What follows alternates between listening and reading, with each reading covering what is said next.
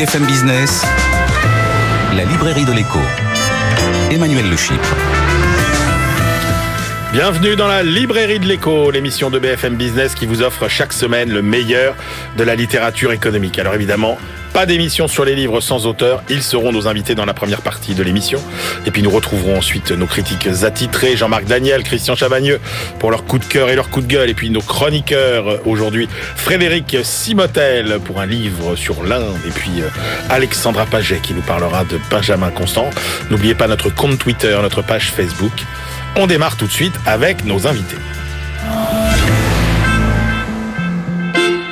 On fait le grand écart aujourd'hui dans la librairie de l'écho entre tradition et innovation. Je n'ose pas dire entre passé euh, et futur pour évoquer euh, le travail et nos métiers. Le métier d'hier ou plutôt le métier de tradition puisque c'est encore un métier euh, d'aujourd'hui, c'est celui de domestique dans les grandes maisons. Est-il tant que ça d'hier d'ailleurs, effectivement.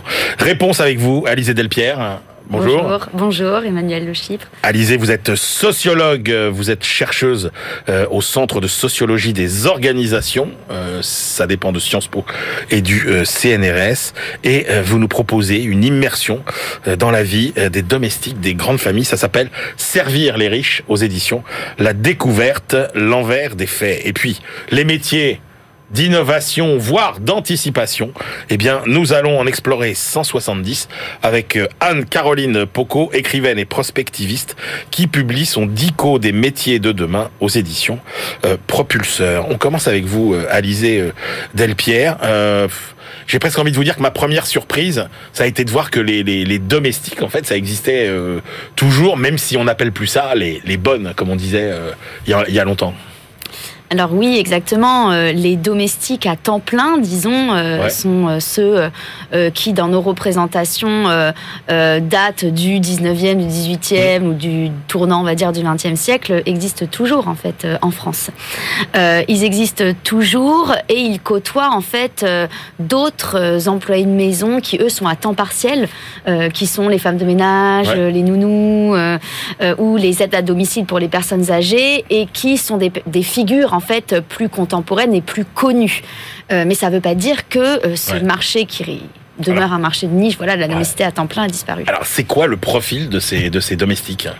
Alors en fait, le profil, les, les profils, parce qu'en fait, il y a une diversité de profils justement dans les grandes maisons, euh, ce qui les distingue justement des femmes de ménage, des nounous et des aides à domicile, euh, qui elles ont des caractéristiques communes. Ce sont des femmes plutôt issues des classes populaires, euh, de l'immigration. Alors ce profil-là, on le retrouve aussi dans les dans les grandes maisons, et ces femmes-là côtoient également d'autres personnes qui eux ont des profils de gens plus diplômés, bac plus 3, plus 4, plus 5, mmh. qui sont des gens issus de de nationalités de pays européens, euh, euh, blancs. Euh, il y a également des hommes dans la domesticité des grandes fortunes. voilà. Et en fait, cette diversité de profils s'explique par la hiérarchie qu'il existe entre plusieurs domestiques qui travaillent à temps plein dans une même maison. Ah ouais. Alors, mais qu'est-ce qu'on leur demande exactement? Qu'est-ce qu'on attend d'eux en fait? Alors, on attend d'eux la prise en charge totale des tâches domestiques. Ouais et des tâches parentales, c'est-à-dire s'occuper des, des, enfants, les emmener à l'école, les coiffer, les laver, leur donner à manger, etc. Et en fait, les tâches des domestiques dépendent de leur poste et de leur statut du coup. C'est-à-dire que les employées polyvalentes, donc ce sont plutôt des femmes, voilà, euh, plutôt pauvres, issues des classes populaires, sont celles qui vont faire le ménage, le linge. Mmh. Et puis euh, les nannies sont celles qui vont euh, prendre en charge les enfants. les majordomes sont ceux qui, à l'inverse de cette pyramide et même au sommet, vont superviser les autres domestiques. Les chauffeurs vont conduire monsieur et madame dans leurs déplacements quotidiens. Et donc on pourrait continuer à l'infini ces exemples avec les cuisiniers qui, eux, sont sont vraiment en charge de la cuisine, etc. Donc en fait, j'ai enquêté auprès de familles, donc de grandes fortunes, qui avaient entre une personne à temps plein à euh, plus de 50 personnes ah à leur service au quotidien. Oui. Alors c'est quoi le profil de ces, de ces fortunés justement? Alors chez ces grandes fortunes, euh, il y a euh, deux types de profils. Alors, le point commun déjà, qu'ont toutes les personnes que j'ai rencontrées pour mon enquête sociologique, c'est la possession d'un très grand capital bah économique. Euh, ce sont des multimillionnaires, voire pour certains d'entre eux des milliardaires. Et ensuite, ce qui va les distinguer, ces grandes fortunes entre elles, ça va être l'ancienneté de leur capital économique. J'ai rencontré des personnes qui sont issues de l'aristocratie et donc en fait qui ont hérité depuis des générations de leur très haut capital économique.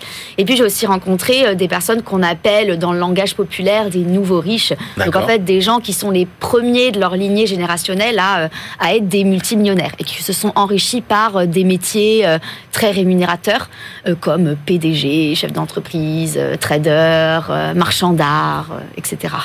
Et est-ce que, est-ce que la motivation c'est d'avoir quelqu'un qui vous simplifie la vie Est-ce qu'il n'y a pas quand même un petit côté euh, reconnaissance sociale euh, euh, d'avoir comme ça des, des, des, des, gens à son service? Mais il y a les deux en fait. Il y a, deux, deux, besoins entre guillemets, hein, comme le disent les grandes fortunes. Il y a un besoin en effet de distinction sociale qui est en fait pas seulement un artifice parce que pour que les grandes fortunes puissent appartenir aux entre-soi, aux cercles mondains qui forgent leur sociabilité et leurs entre-soi, eh bien, elles doivent montrer euh, qu'elles ont de la richesse, euh, qu'elles entretiennent un certain standing de vie. Et donc, de la même manière que ça passe par euh, l'achat de telle ou telle voiture ou de telle ou telle montre, eh bien ça passe aussi par le recours à du personnel de maison.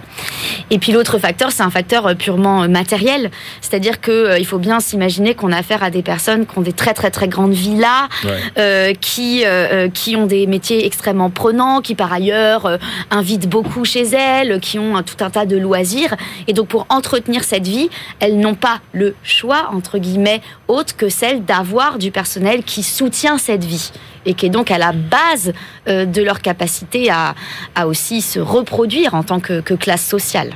Alors, le, principal ressort de la mise au travail des domestiques, c'est ce que vous appelez euh, l'exploitation dorée. Oui.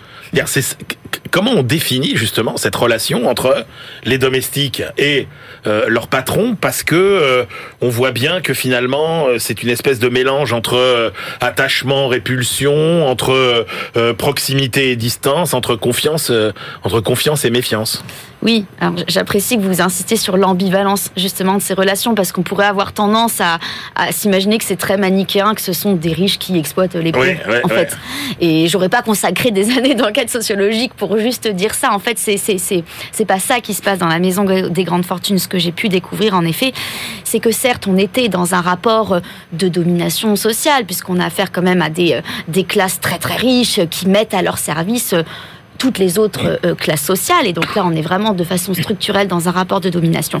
Mais ensuite, quand on analyse finement les interactions entre les patrons et leurs domestiques, on se rend compte à quel point, parce que ce travail se déroule dans l'espace intime, qui est le domicile, eh bien, en fait, les rapports, les relations sont imprégnées d'affect et d'émotion. Et que donc, euh, à la fois, euh, on a une, un rapport de domination un peu violent, puisqu'il se fait dans un espace quand même très restreint, on a une proximité physique entre euh, les patrons et leurs domestiques, mais en même temps, les patrons euh, aiment aussi euh, leurs employés de maison ou du moins sont complices avec eux, entretiennent des liens d'amitié et qui ne relèvent pas que de l'ironie ou du mm. mensonge. C'est réel en fait parce que imaginez avoir quelqu'un chez soi au quotidien, c'est un petit peu difficile de pas. Il y a une identification des, des, personnels de maison finalement aux difficultés des de leurs patrons, aux difficultés des riches? Je me rappelle du dessin, euh, ça doit être le dessin de Plantu dans Le Monde, mm. le 11 mai 1981, après l'élection de François Mitterrand. Mm-hmm. Et on voit finalement euh, euh, une domestique qui arrive et qui dit à sa patronne, mais madame, ils vont tout nous prendre. oui, oui, oui, ça, ça renvoie à ce qu'on peut imaginer comme étant une adhésion, notamment dans ce cas-là, aux, opinions politiques en fait des, de, de, leur patron. Alors là, en effet, là, où j'ai plutôt pu voir l'adhésion des domestiques au, finalement aux représentations, aux, pratiques de leurs patrons, c'était pas tant sur le volet politique que sur euh, euh, le volet euh, extrêmement sentimental, émotionnel. C'est-à-dire que les domestiques ne voient pas leur patron uniquement sous l'angle de la figure patronale, comme on pourrait, vous et moi, voir nos dirigeants mmh. juste à travers cette étiquette de dirigeant de l'entreprise, etc. En fait, les domestiques voient leur patron revenir le soir de leur travail, fatigués, euh, épuisés, ils les voient pleurer, ils les voient crier, ils les voient parfois nus, ils les voient, voilà, dans toute leur intimité, dans tous les secrets et dans tous leurs états d'âme. Et, donc du coup, ça fait que les domestiques peuvent facilement aussi pardonner certaines pratiques. Eh violentes aussi de leur patron. Oui, sachant quand même que, j'ai envie de dire, la soupe est quand même très bonne. parce que finalement, ils ont un quotidien qui est le quotidien d'une vie de, luxe. Hein. Vous, il y a des interviews faites mm. de domestiques qui sont dans des îles paradisiaques avec leur patron. Et puis surtout, les rémunérations que, que vous donnez sont quand même assez incroyables. Grosso modo, vous parlez finalement pour un domestique dans une grande famille de 8000 euros par mois, plus tout un tas d'avantages en nature. Quand vous comparez par rapport à ce que quelqu'un qui fait à peu près le même boulot ailleurs, pardon, et qui va gagner peut-être 2000 ou 3000 euros, euh, c'est des salaires en fait de, de cadres supérieurs, quoi on a des riches qui servent les ultra riches.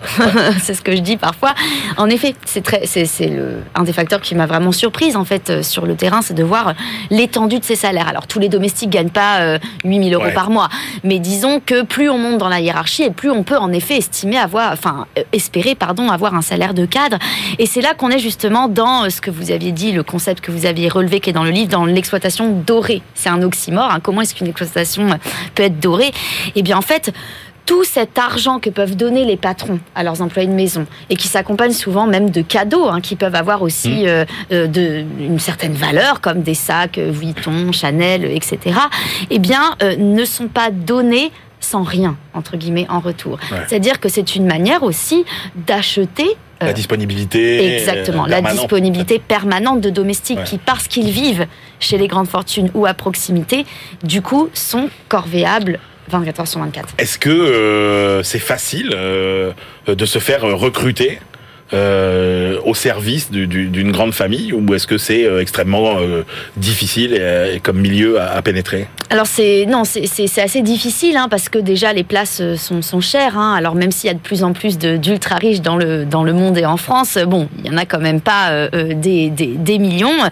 Et, et, en fait, donc les grandes fortunes vont faire en sorte de sursélectionner le personnel qui va pénétrer aussi dans eh dans leur espace quand même, qu'ils s'attachent par ailleurs à à, rendre un peu secret euh, et, à, et, à, cloisonner des autres classes sociales. Donc il va y avoir tout un travail des grandes fortunes de sélection de ce personnel.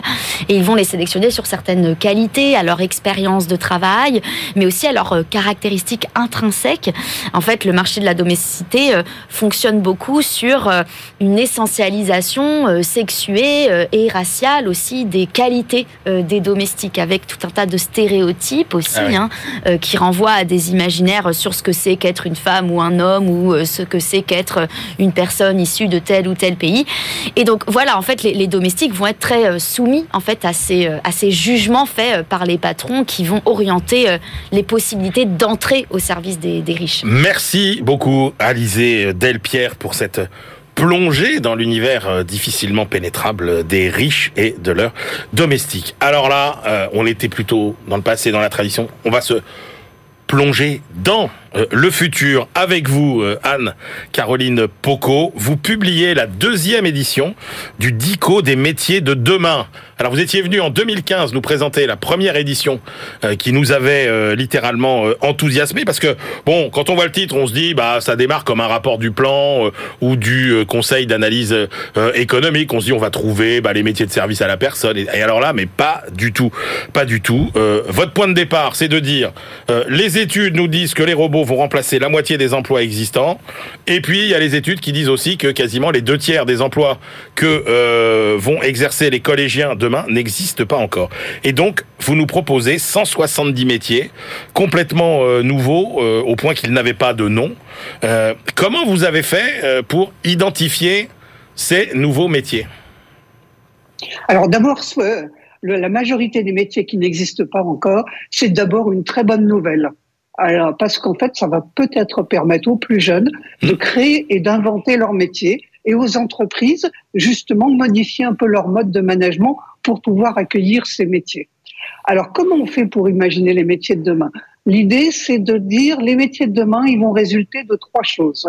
C'est-à-dire, d'une part, les défis sociétaux à relever. Donc, ça peut être l'environnement, euh, bien sûr, le réchauffement climatique, mais aussi donner à manger à tout le monde, les nouvelles valeurs, le vieillissement, tous ces défis sociétaux. La deuxième chose, c'est les technologies. Alors, il y a l'intelligence artificielle aussi, bien entendu, mais il y a aussi la génétique, en fait, toutes ces, ces hmm. sciences du vivant, ces, ces nouveautés. Et les troisième chose, c'est euh, les, les, innovations et les nouveaux usages, qui sont un peu des briques de construction du futur. C'est-à-dire, euh, euh, par exemple, le travail à distance, tout ce genre de choses-là. Et en fait, les métiers de demain, c'est pas, on les a pensés jusqu'à maintenant dans une filière, euh, et alors que c'est le croisement de ces trois éléments. Voilà comment on imagine et comment on pose le cadre. Et après, pourquoi nommer les, les métiers? euh, Parce qu'en fait, quand on crée un, un, mot, un nouveau mot, le concept ou la chose qui désigne commence à exister. Donc, créer un mot, c'est créer du futur. Alors. Et c'est accessible à tout le monde on démarre et on accroche sa ceinture. Vous dites, dans un monde plus complexe euh, et fragile, de nouvelles compétences sont nécessaires. Et là, vous évoquez la machipathie, la flexibilité, la fragiliance, la curiactivité, la repamplexité, le communétrisme. Allez, vous en choisissez quelques-uns et vous nous expliquez ce que c'est.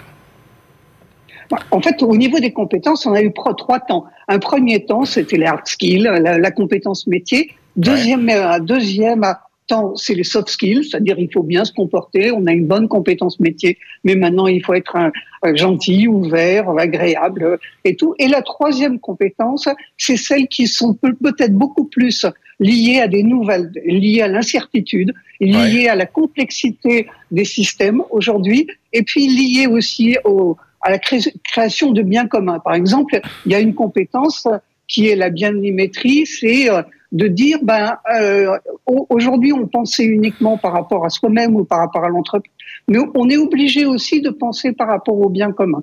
Donc on a euh, la, la c'est de considérer a priori que tous les systèmes complexes sont fragiles. Donc il ne faut pas penser uniquement à la rustine qui va, euh, euh, qui va, mais de dire bah, ça, ça, va se casser à un moment donné. Mmh. Donc il faut apprendre à repenser les choses. Qu'est-ce que la, qu'est-ce que la machipathie, Anne-Caroline Poco?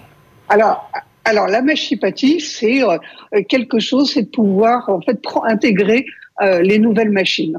C'est-à-dire de, de, intégrer dans son raisonnement, pas de dire moi la machine je j'en veux pas, toutes les manières elle arrive par tous les pas, euh, et donc du coup de pouvoir considérer que euh, bah, qu'il faut euh, savoir discuter avec une intelligence artificielle, savoir la gérer, voir ses limites, ses atouts, ses, et donc ça c'est important parce que on pourra pas faire autrement.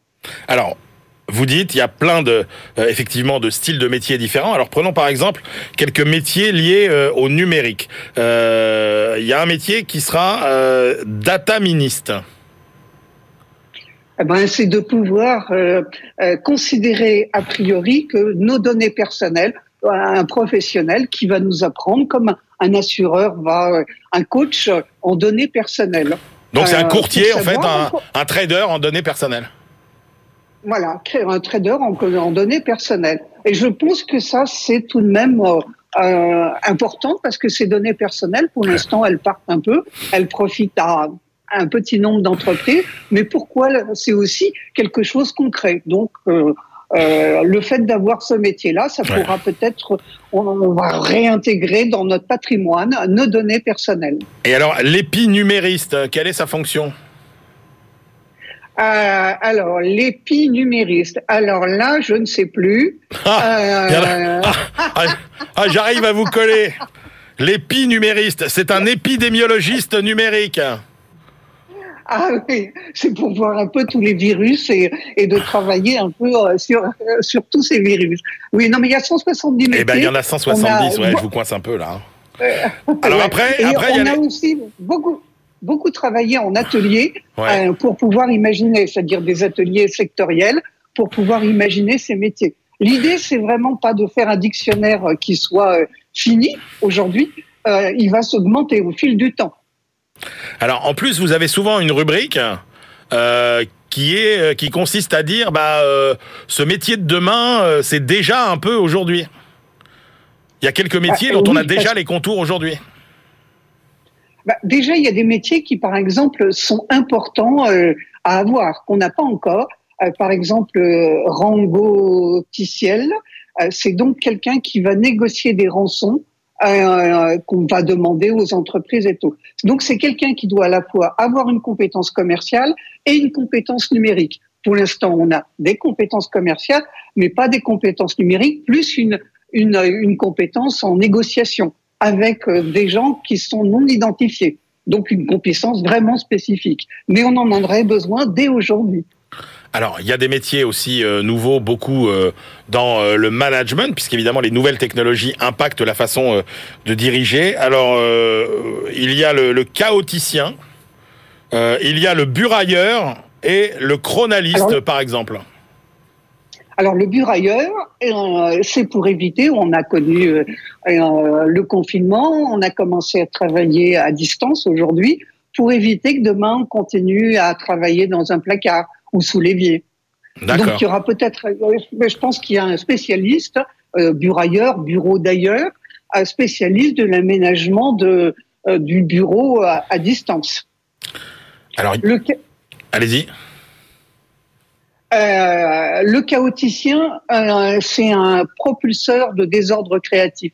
On est dans un monde tout de même assez binaire, hein, noir-blanc, et la technologie nous imprime aussi du binaire. Donc, on a besoin de temps en temps d'avoir un peu de liberté, donc d'un peu de désordre pour pouvoir innover. Donc, le chaoticien, il va peut-être provoquer euh, des nouveaux chaos. Et comme la théorie du chaos qui stipule que tout, euh, tout désordre crée un ordre de qualité supérieure en thermodynamique des fluides. Alors, beaucoup de choses nouvelles euh, dans les secteurs de la santé. Euh, pour une bonne raison, c'est qu'on va aussi souffrir de nouvelles maladies. Alors, je vous cache pas que c'est avec vous, euh, dans votre premier bouquin, que j'avais découvert ce qu'était la nomophobie. Voilà, l'angoisse d'être éloigné de, de, son smartphone. Et alors là, vous évoquez des maladies comme le zombiquisme, par exemple. Ah ben oui, le zombiquisme, c'est le syndrome des individus qui sont qui sont présents uniquement à distance, qui sont jamais là mais ils sont toujours ailleurs. Ils sont un peu des zombies. si on a euh, si on a un adolescent chez soi, on sait ce que c'est que le zombiquisme. Un bébé grammeur, il fait quoi le bébé grammeur? Ah bah le bébé grammeur, euh, en fait c'est euh, de plus en plus, on va peut-être pouvoir dessiner le, le génome de ces bébés. Est-ce que je veux un garçon, une fille qui soit grand, euh, un brun, blond euh, et tout Donc il va avoir euh, des discussions. Est-ce qu'il faut qu'il ait l'intelligence d'Einstein ou celle d'Emmanuel Le Enfin bon, il y a tout de même beaucoup. Peut-être qu'éventuellement, à un moment donné, on se dira, ben nous, moi non, moi je voudrais un bébé 100% bio, naturel, élevé, élevé en plein air. Ah ouais, d'accord. Le bébé grammeur. Et le, Après, bon, ça a l'air, ça a l'air comme ça complètement euh, loufoque, mais euh, euh, la, la, conception effectivement du, du, génome, le dessin du génome, bah elle va arriver très vite. Hein. elle va arriver très vite.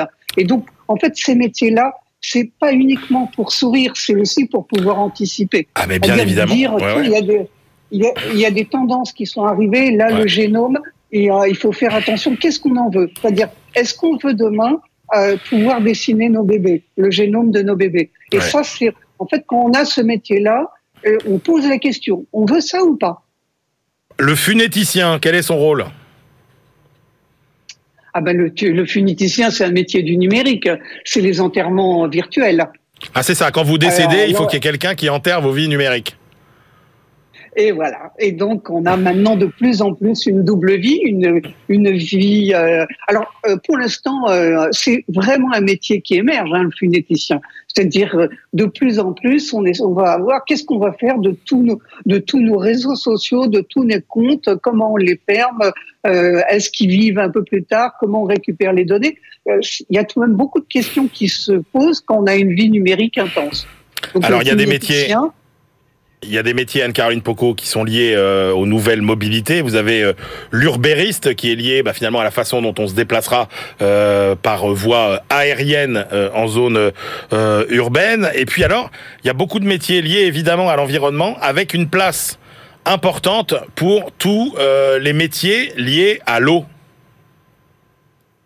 Ah oui, l'urbaniste, je pense que c'est l'urbaniste de l'engloutissement euh, euh, penser au, en fait, penser un urbanisme d'une ville en fonction de possibilités de débordement euh, d'eau.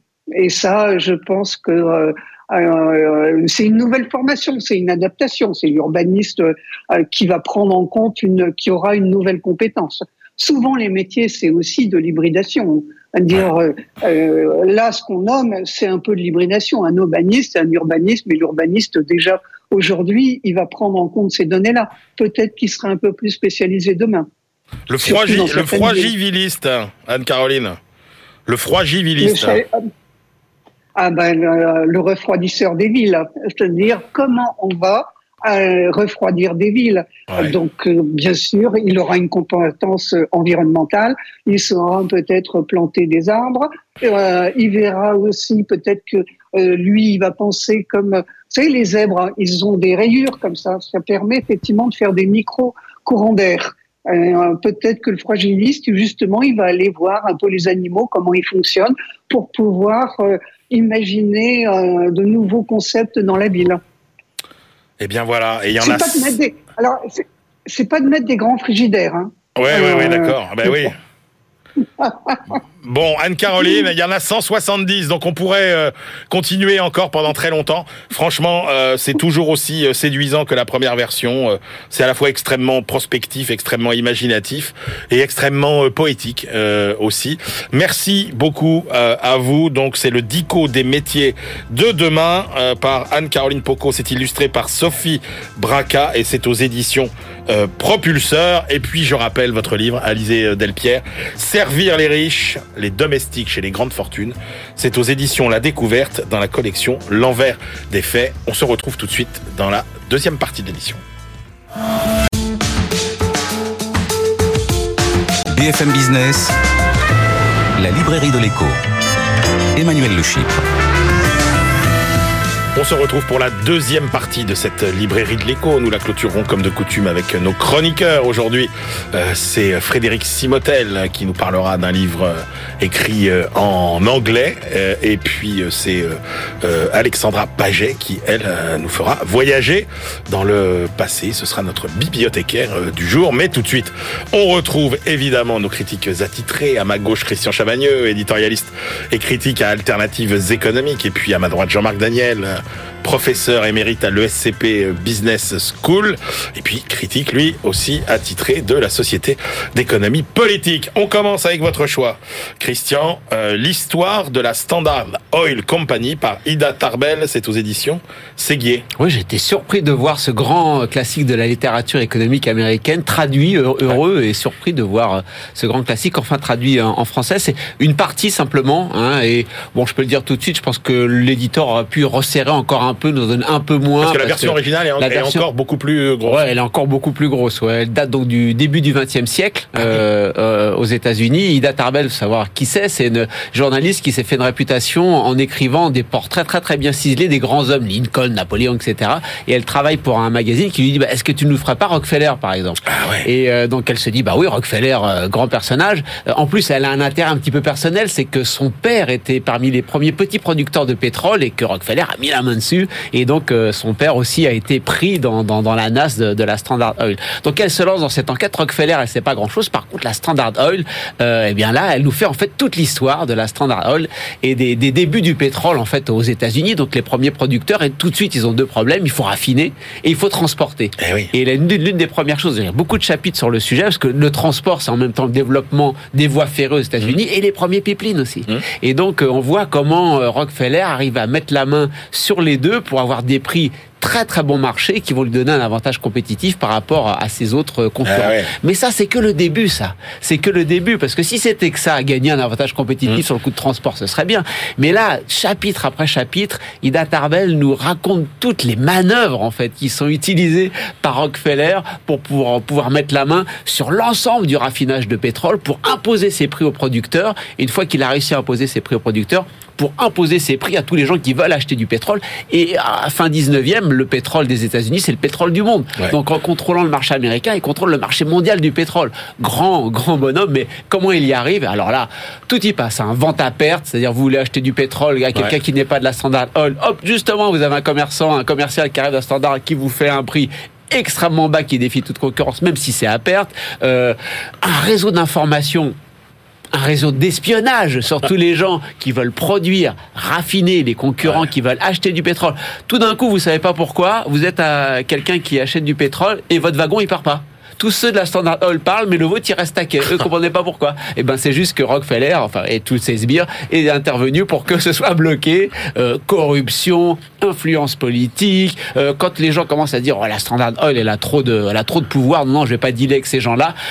Imagination, création de sociétés fictives alors que derrière c'est la Standard Oil. Bref, on est dans ce capitalisme américain qu'aux États-Unis on a qualifié de baron voleur, fin 19e, début 20e. On n'est pas du tout dans un capitalisme de concurrence, on est dans un capitalisme de la prédation. Et c'est toutes les stratégies de prédation euh, de la Standard Oil et de Rockefeller qui sont, euh, qui sont décrites dans, dans le livre. À la fin, tout à la fin du livre, vous avez un petit procureur de, l'Ohio, tout tranquille, tout mignon, euh, qui va s'attaquer à la Standard Oil parce qu'il a vu une faille dans l'organisation de la gouvernance.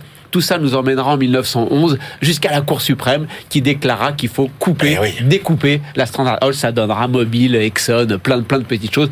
Je vous rassure, la, la, fortune de Rockefeller en a pas trop souffert parce qu'il est resté actionnaire de toutes ces petites sociétés. Mais voilà, c'est cette description cette, de cette journaliste qui a fait plein d'autres choses après euh, sur le pouvoir de monopole de la Standard Oil et ses stratégies de prédation le plus grand riche de tous les temps, euh, comme dirait euh, Fabrice Dalmeda dans son dans son livre sur les riches. Oui, alors Jean-Marc, pour, pour rebondir sur ce que vient de dire Christian, c'est vrai que le livre a été compacté beaucoup parce que les endroits qui ont été supprimés dans l'édition, il y a décroché avec trois points de suspension. Ah il y a beaucoup d'endroits où c'est fait et pourtant effectivement c'est quand même relativement indigeste. Alors je salue la traduction. Vous savez ah oui, vous commencez toujours par là. Voilà, je suis je suis pouce levé ou pouce baissé, ça voilà. Alors là, euh, irréprochable, de nouveau une excellente traduction. Là, euh, félicitations à l'éditeur et au traducteur. Euh, l'histoire est une histoire d'ailleurs qui n'est pas, il n'y a pas de digression en fait. On pourrait dire, c'est très long parce que elle part à gauche, à droite, elle fait des, des, des commentaires sur des sujets qui n'ont rien à voir. Et ça, pas du tout. Elle raconte vraiment l'histoire de la Standard Oil avec une masse de détails, une foule de détails qui fait qu'on est un peu inondé par tous ces détails. Là où je mettrai un petit bémol sur ce qu'a dit Christian, c'est que quand il y a un dernier chapitre, alors effectivement, elle montre Rockefeller. On avait déjà vu un livre sur Rockefeller il y a un an et demi de ça, euh, sur toute la famille qui était beaucoup moins épais et donc mm. qui permettait de s'y retrouver un peu mieux. Mais le dernier chapitre s'appelle La grandeur légitime de la Standard Oil. Et donc elle donne son opinion, son opinion morale. C'est un chapitre euh, magnifique parce qu'elle dit effectivement, il était audacieux, il était entreprenant, c'était une crapule. Et elle dit euh, face à ces gens-là il y a des gens qui sont indignés et d'autres qui sont admiratifs. Moi, je suis parmi les indignés. Je ne comprends pas comment il y en a qui sont admiratifs, mais je suis obligé de constater que il y a des gens qui sont admiratifs et que c'est une forme de modèle. Et la question qu'elle se pose, c'est pourquoi ce modèle fascine à ce point et, elle est pas, elle est pas, elle dit pas systématiquement c'est un salaud, c'est bon, c'est, il a joué par la duplicité, mais c'est un personnage. Elle est fascinée exact par ce Rockefeller, par ce personnage qui, et surtout, elle dit une de ses forces, c'est que on ne comprenait jamais ce qu'il disait. C'est-à-dire, on lui posait des questions, il répondait toujours à côté. Et elle dit, et cette capacité à avancer masqué, par-delà, donc les manœuvres et tout ça, c'est cette capacité à avancer masqué qui fait peut-être le grand patron. Je trouve cette partie-là et cette vision du personnage très très intéressante. Allez, plus contemporain à votre choix, Jean-Marc, euh, le livre euh, piloté par euh, l'économiste Claudia Sénic. Ça s'appelle Pandémie, nos sociétés à l'épreuve. Oui, alors c'est un travail qui a été réalisé dans le cadre de, fondations qui dépend de la Fondation de France, qui s'appelle la Fondation pour les sciences sociales, qui a une dizaine d'années et qui publie euh, tous les ans un recueil des principaux travaux qu'elle a supervisés. Donc euh, c'est 12 articles qui sont euh, un peu les condensés d'articles scientifiques, mais qui restent quand même des articles euh, à caractère un peu universitaire. Il y a une bibliographie à la fin, il y a beaucoup de circonlocutions. Bon. Et alors, comme toujours dans ces cas-là, sur ces 12 articles, il y en a que j'ai trouvé passionnants, il y en a qui m'ont moins intéressé, mais ça c'est un peu euh, à titre personnel, c'est-à-dire euh, le suivi sur Twitter de la façon dont les gens réagissaient à la pandémie, ça m'a pas vraiment passionné. En revanche, l'origine de la quarantaine, qui est le tout premier chapitre, c'est alors en plus j'ai découvert ça, je pensais que c'était très ancien la quarantaine, j'imaginais ça remontant à l'époque des Romains ou des Grecs, pas du tout, ça remonte au XIVe siècle. Et ce que montre bien l'auteur, c'est que ça a été fait à Dubrovnik, qui s'appelait à l'époque Ragus, et ça n'a pu se faire que parce que c'était une république. C'est-à-dire il y a une sorte d'accord de la population pour la quarantaine parce qu'il y avait un système qui faisait qu'elle était impliquée plus ou moins mmh. dans la décision. Il y a un autre chapitre que j'ai trouvé passionnant, c'est celui sur la façon dont on traite, les morts, c'est-à-dire euh, le, notamment, alors euh, je pense que euh, Christian va boire du petit lait parce qu'il y a une comparaison entre les pompes funèbres publiques de Paris qui s'en tirent bien et les pompes funèbres privées de Grenoble qui s'en tirent mal au moment de la grippe espagnole de 1919. Mais l'article est quand même assez équilibré. Il essaie de montrer pourquoi effectivement à Grenoble ça s'est aussi mal passé. Puis il y a un article que j'ai trouvé charmant, le tout dernier, qui est, l'auteur qui est dans, dans le Népal et qui, euh, ah qui est euh, l'Himalaya et qui commande la situation vue depuis l'Himalaya. et alors il montre bien l'auteur que il y a une sorte de d'angoisse mondiale qui a été prise parce que au Népal, au pied de l'Himalaya, alors qu'il se passait rien, tout le monde se posait la question où sont les masques? Est-ce qu'on va pouvoir se soigner? Bon, et enfin, dernier élément aussi, vous apprendrez ce que c'est qu'un infectiologue. J'ai découvert aussi qu'on savait pas ce que c'était, à part des gens qui ont envahi les plateaux pendant la pandémie, mais on s'aperçoit qu'il n'y a pas de vraie définition scientifique. Donc, un livre qui est... Il n'y a, pas de définition euh, non, ah, scientifique Oui, il explique qu'il y a le titre n'existe véritablement que depuis 2018, et il y a encore des gens qui se réclament de ce titre et qui ne sont pas euh, légitimes dans la, en la matière. Christian, je vous voyais acquiescer euh, au chapitre bah, que citait Jean-Marc. Oui, parce que globalement, quand Jean-Marc nous a dit qu'il allait choisir ça. J'ai trouvé le thème vraiment passionnant et j'étais euh, prêt, plein d'espoir. J'ai été très déçu en fait. Mais par contre, tous les papiers qu'il a cités, c'est ceux que j'ai bien aimés aussi pratiquement. Mais il a fait le choix de ne pas parler des autres parce qu'ils sont peut-être moins bons et je les trouve aussi moins bons. Oui. Euh, c'est vrai que on se retrouve avec des papiers qui vont déjà dans tous les sens. Entre euh, le gars qui est confiné au Népal, Twitter et les morts de 1918. quand vous dirigez une revue ou un numéro de revue, vous essayez de donner un axe à vos lecteurs, colonne vertébrale. Si des fois il y a matière à controverse parce qu'il n'y a pas de vérité établie, bah vous mettez en scène la controverse. Là, ça part dans tous les sens. Alors, j'ai deux, deux papiers euh, qui partent pas dans tous les sens, que j'ai bien aimé. Les deux qu'a cité Jean-Marc, en fait, les deux papiers historiques, celui sur l'origine de la quarantaine, 1377 en Croatie. Bon, c'était vraiment intéressant parce que ça va au-delà de la quarantaine, ça nous explique les conditions politiques. Et celui sur la gestion, effectivement, des morts au moment de la grippe espagnole en 1918, le comparatif entre euh, Paris et Grenoble. Euh, j'ai bien aimé aussi celui sur euh, la science-fiction. Est-ce que la science-fiction n'est pas finalement un prédicteur de tous les dérapages technologiques. Là, c'est dommage parce que euh, on s'aperçoit. Bon, évidemment, il y a, il y, a, il y a le grand bouquin de le grand roman de, de Franck Tilliez, euh, Pandémie, Pandémia, et puis il y a, il y a, le, il y a Contagion de Soderbergh. Vous regardez Contagion de Soderbergh, vous avez l'impression qu'il a vécu la pandémie de Covid 19 et qu'il en a fait un film alors que c'est 2011. Euh, et ah pourquoi Pourquoi ces, ces deux, ce roman et ce film sont très très forts? Parce qu'ils ont fait appel à des, à des infectiologues, à des épidémiologistes qui leur ont dit un c'est possible, une pandémie mondiale. Et deux, voilà comment ça va se passer s'il y a une pandémie mondiale. C'est d'un, réalisme absolument incroyable. Et moi, c'est ça qui m'a intéressé. Comment ça se fait que dix ans avant, on savait que c'était possible, on savait comment ça allait se passer? Pourquoi cette information ne nous est pas parvenue? Pourquoi est-ce que les États l'ont pas pris en compte, l'ont pas pris en compte? Il y a effectivement un papier sur un, sur un sujet qu'on connaît bien en économie. Vous êtes un expert de quelque chose. Là, vous êtes un infectiologue. Évidemment, quand il y a une épidémie, euh, on vous met devant. Est-ce que vous devez rester dans votre labo et votre hôpital, courir les plateaux aider l'État à gérer. Les économistes, c'est pareil. Vous avez des économistes de plateau, vous avez des qui passent leur temps à courir les plateaux, vous avez des économistes qui conseillent les princes, vous avez des économistes qui restent dans leur laboratoire et, leur fac.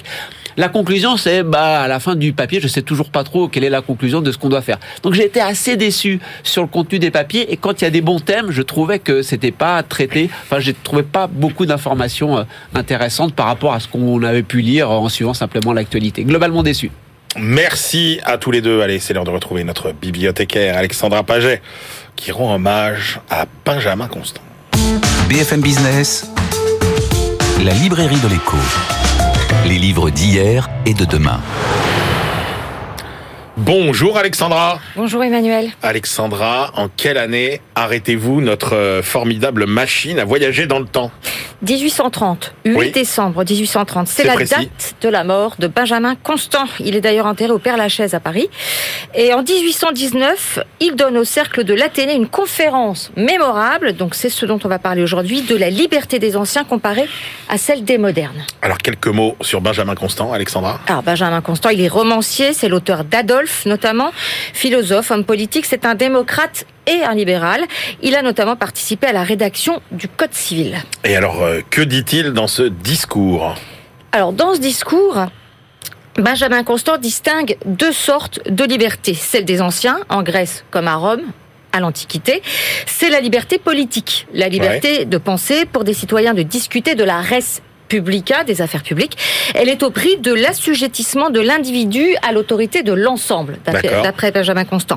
Et puis de l'autre côté, il y a la liberté des modernes. C'est la liberté individuelle, liberté mhm. de s'exprimer, de croire ou de ne pas croire, de détenir une propriété, d'entreprendre, de posséder des biens, enfin, pour tous.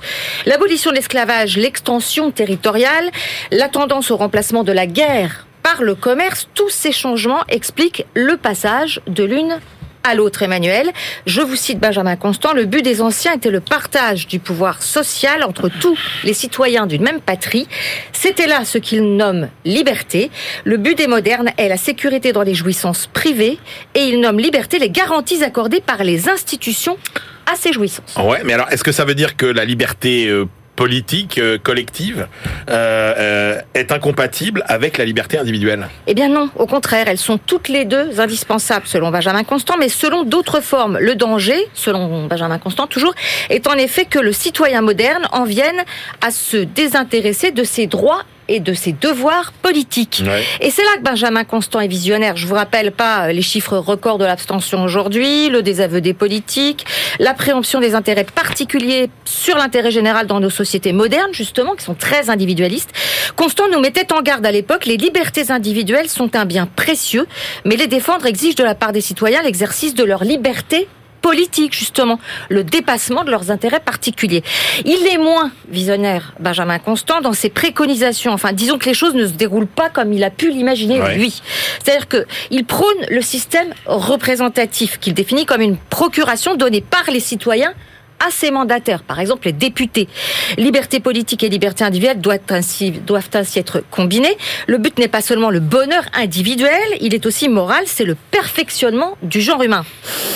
La question que pose Constant, en fait, c'est celle de Churchill quand il décrit la démocratie comme le pire des systèmes à l'exclusion de tous les autres. C'est celle du capitalisme en tant que euh, système vicieux, en fait, et pervers s'il n'est pas contrôlé. Mhm. C'est la question de Rousseau et du genre humain. L'homme est-il bon? Par essence ou perverti ensuite par la société, l'argent, le pouvoir, ou bien est-il mauvais? Et dans ce cas, eh ben Emmanuel, il faudrait lui administrer tout de suite les mesures nécessaires pour le contrôler. Et donc, abolir toute idée de liberté autre que la liberté politique. Et encore, n'est-ce pas finalement une belle illusion? Et je vous laisse avec cette réflexion. À méditer. À méditer. Merci beaucoup Alexandra Paget. Allez, on retrouve notre globe trotteur du jour pour un livre qui est sorti euh, en langue étrangère. C'est Frédéric Simotel aujourd'hui. BFM Business, la librairie de l'écho. Les livres d'ailleurs. Cher Frédéric, bonjour. Bonjour Emmanuel. Frédéric, euh, éditorialiste euh, tech à BFM Business. Et là, euh, Frédéric, vous nous projetez dans l'Inde du 21e siècle. Dans l'Inde du 21e siècle. Avec ce livre, en fait, je, je m'interrogeais lorsqu'on a entendu toutes nos histoires sur nos infrastructures euh, énergétiques. Euh, on nous parlait des smart cities, etc. Je me suis dit, bah, tiens, je vais, je vais essayer de chercher un peu de littérature dans ce domaine. Et je suis tombé sur ce livre assez intéressant qui s'appelle India, euh, India's Infrastructure Challenge, donc les challenges euh, des infrastructures en Inde. Alors, c'est, c'est écrit par deux personnes. Archish Gupta, qui est un journaliste, alors, il écrit dans les plus grands journaux, hein, Business Today, Indian, Indian Express, Time, Times of India. Et puis un fonctionnaire qui s'appelle lui Amir Oulakan. Et donc, bah, à eux deux, ils se sont mis à travailler sur ces infrastructures. Et puis, euh, alors évidemment, comme il parle beaucoup de smart city, on va parler de jumeaux numériques, de, de capteurs, tout ça. Donc, ça m'a pas mal intéressé. Alors, le livre démarre, petit rappel historique. Alors, il rappelle, tiens, en octobre 1963, donc c'était du temps de Nehru, il y avait un grand barrage qui avait été construit sur la rivière, euh, euh alors c'était.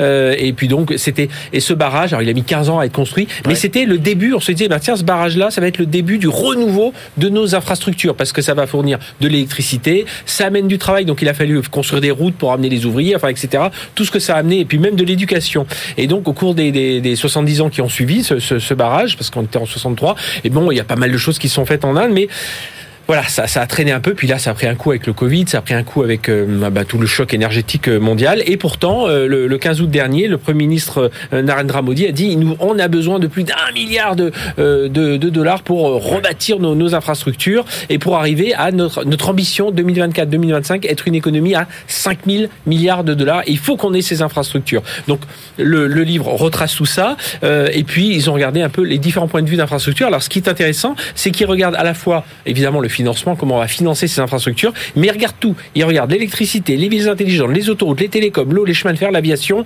les composantes clés du développement humain, l'éducation, la santé, etc. Donc tout ça, c'est très important. Et ça l'est d'autant plus que, vous savez, il y a quelques, il y a quelques mois, euh, Tim Cook a dit, tiens, nous, la Chine, euh, avec tout ce qui se passe, faut peut-être qu'on regarde d'autres pays, le Vietnam, pourquoi pas l'Inde? Le problème, c'est qu'en Inde, euh, bah, les structures logistiques, elles sont pas aussi puissantes qu'en qu'en Inde, qu'en Chine, et donc du coup, bah, il faut aller plus, faut que l'Inde aille plus vite pour accueillir ces gens-là. On voit bien l'intérêt qu'aurait l'Inde à développer ces infrastructures, mais est-ce que les auteurs nous présentent aussi des solutions qui pourraient nous inspirer, qui pourraient nous servir? Oui, alors au début, c'est un peu, alors dans la deuxième partie du livre, donc ils se lancent sur les, solutions. Alors c'est un peu, un peu difficile hein, parce qu'ils annoncent tous les retards hein, sur les, projets. Sur 1500 projets, pas moins de, de 46% ont été retardés, 91 autres projets ont, été retardés au ministère du pétrole, 127 dans les chemins de fer. Donc il y a beaucoup de choses à faire.